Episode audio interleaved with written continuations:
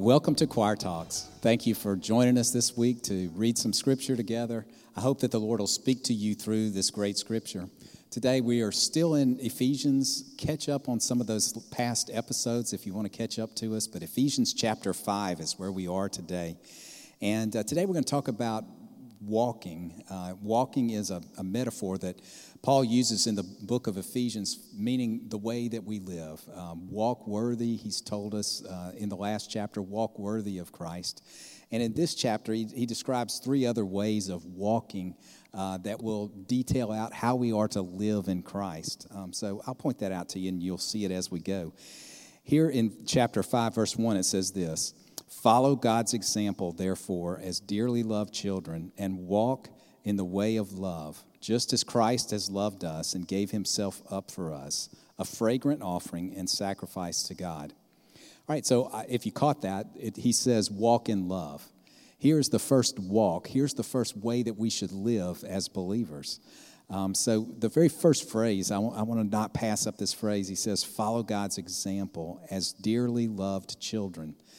Um, that's a great picture in my head about the way we are to follow. Um, God is our Father, and we are His children, and, and we are just to, to follow Him. Uh, in my head, I kind of just am picturing a little boy following his father as he mows the yard or does some sort of work or something. Um, you know, it's just like little boys, just to imitate and follow along behind.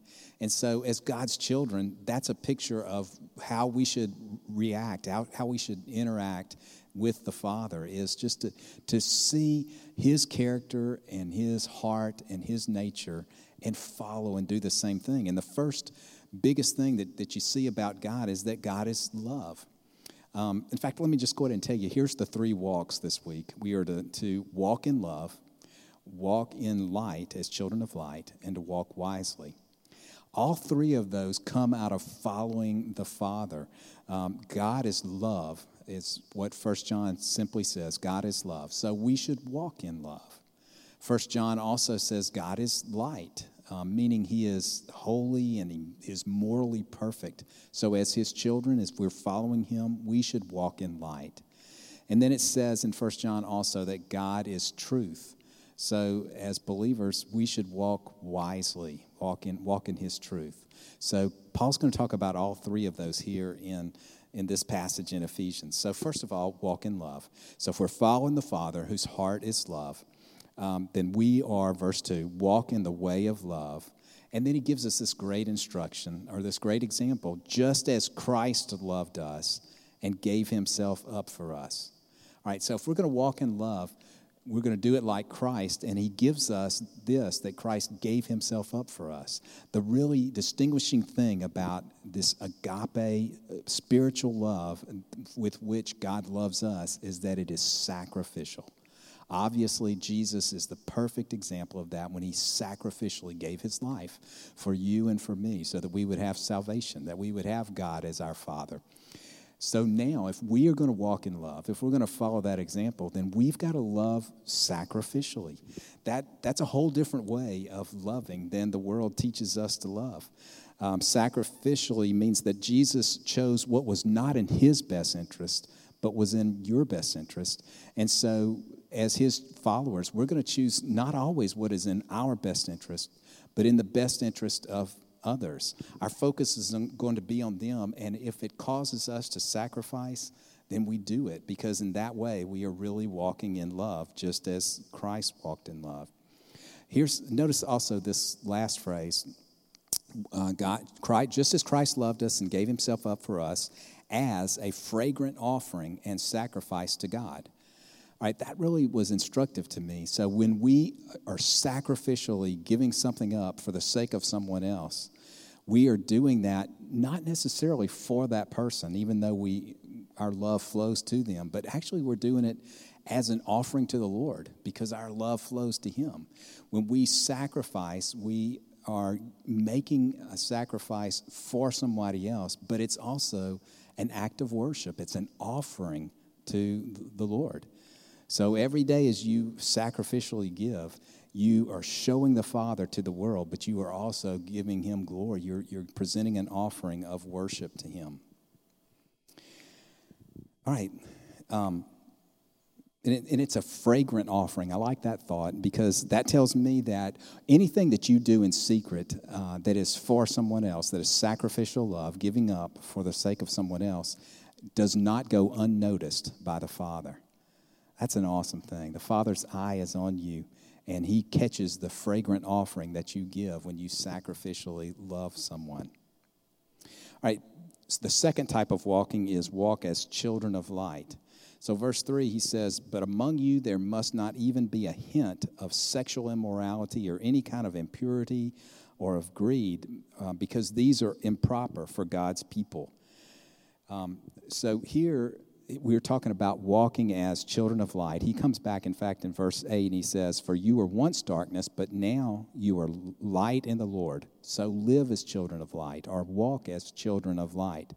So, if this is who we are, um, then we have got to uh, walk in accordance with who we are. If we are children of light, that means that, that God has, um, well, uh, First Peter says this, that God has called us out of darkness, that sinful place that we were before we knew God. God has called us out of darkness into his marvelous light. And now we are children of light. So we're going to put away the old lifestyle. We talked about that in the last couple of episodes. We're going to put away that because that's not who we are anymore. And we're going to walk now as children of light. Um, it might seem a little weird that he puts sexual immorality and greed here in verse 3 back to back, but those are really similar sins if you think about it. Both of them are having an uncontrolled appetite towards something and, and wanting to satisfy that appetite by taking something that is does not belong to you. Um, First John also puts these two ideas together uh, in, in chapter 2 when he says there's the lust of the flesh and the lust of the eyes. So, going reading on here, verse 4 says, Also, there shouldn't be any obscenity or foolish talk or coarse joking, which are out of place, but rather thanksgiving. Right, so if we're walking as children of in the light, in chapter four, we, we learned about some ways that we're going to talk differently. And so here he's reiterating that we're, we are going to talk differently. We're going to put away coarse kind of talk, off color kind of talk. When I was thinking about this, I was thinking, you know, what do you laugh at? What are the things that people say or you might say that, that seem funny to you? Um, he goes on to say here, um, but the way we ought to talk ought to be with thanksgiving. Now, putting those two ideas together was helpful to me. In fact, it just kind of brought a rule around in my mind like, shouldn't I think about it this way? If I'm in any conversation, I should be able to turn that conversation easily and be able to say uh, that I give thanks to God for something. So if you're in a conversation where it is going in a direction where that would be weird or that would be awkward, uh, maybe that's not the right conversation for you to be in as, as God's child. Um, verse 5 says, uh, For all of this you can uh, be sure that no immoral, impure, or greedy person, such a person is an idolater, has any inheritance in the kingdom of God. Um, the word uh, immoral here. It comes from the Greek word that is pornos, which obviously um, means pornography, or, or, the word that we get pornography from. That's kind of a sexual impurity. Um, and he says, Paul says that, that these type of things are idolatry. And so if, if, if I get stuck on these sins and they become more important to me than following Jesus, if I can't give up these kind of sin in my life, um, and that, that's not as important to me as following Jesus, then, then they're an idol in my life. Um, then verse 8 is our theme here, walking in light. Uh, For you were once darkness, but now you are light in the Lord. Uh, John says this Everyone who does evil hates the light and will not come into the light for fear that their deeds will be exposed. But whoever lives by the truth comes into the light so that it may be seen plainly uh, that what they have done, they have done in the sight of God. Everything that, that you do is known to the Father. And light, he, if He is light, He exposes what is the truth about what we do, what we think, and what we say. He goes on here to say, um, For the fruit of the light consists in three things goodness, righteousness, and truth. This is what walking in light produces in us goodness, that's love in action. righteousness, secondly, that's right character before God, having integrity. And then truth, and that is conforming to God's word and God's will. Living as children of light means uh, to live before the, the eyes of God, not hiding anything. It's to have integrity. That integrity means that uh, who you are when no one else sees, are you, are, what kind of person are you there? Because God always sees, God always knows. Verse 10 says something really interesting. It's, and find out what pleases the Lord.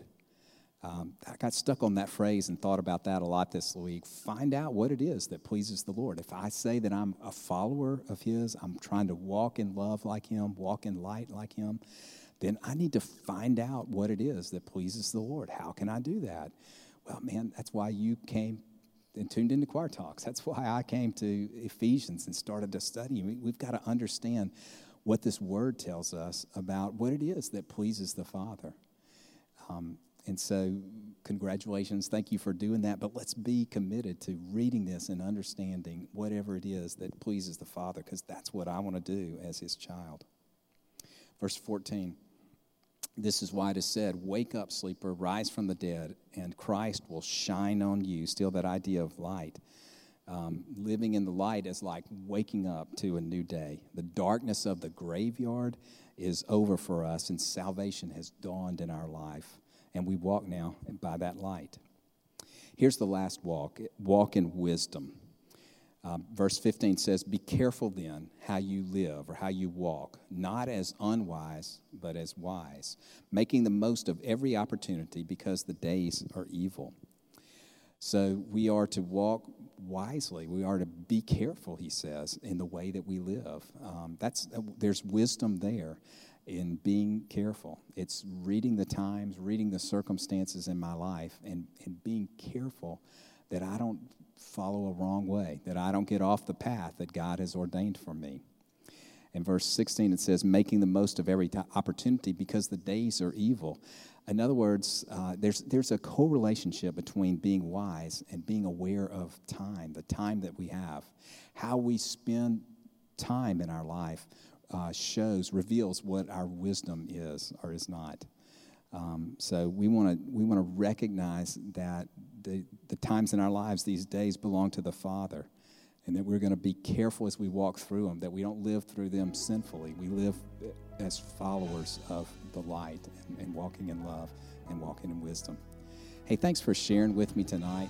Hope that you will read these verses on your own and allow the Lord to speak to you uh, through Ephesians chapter 5. Have a great week.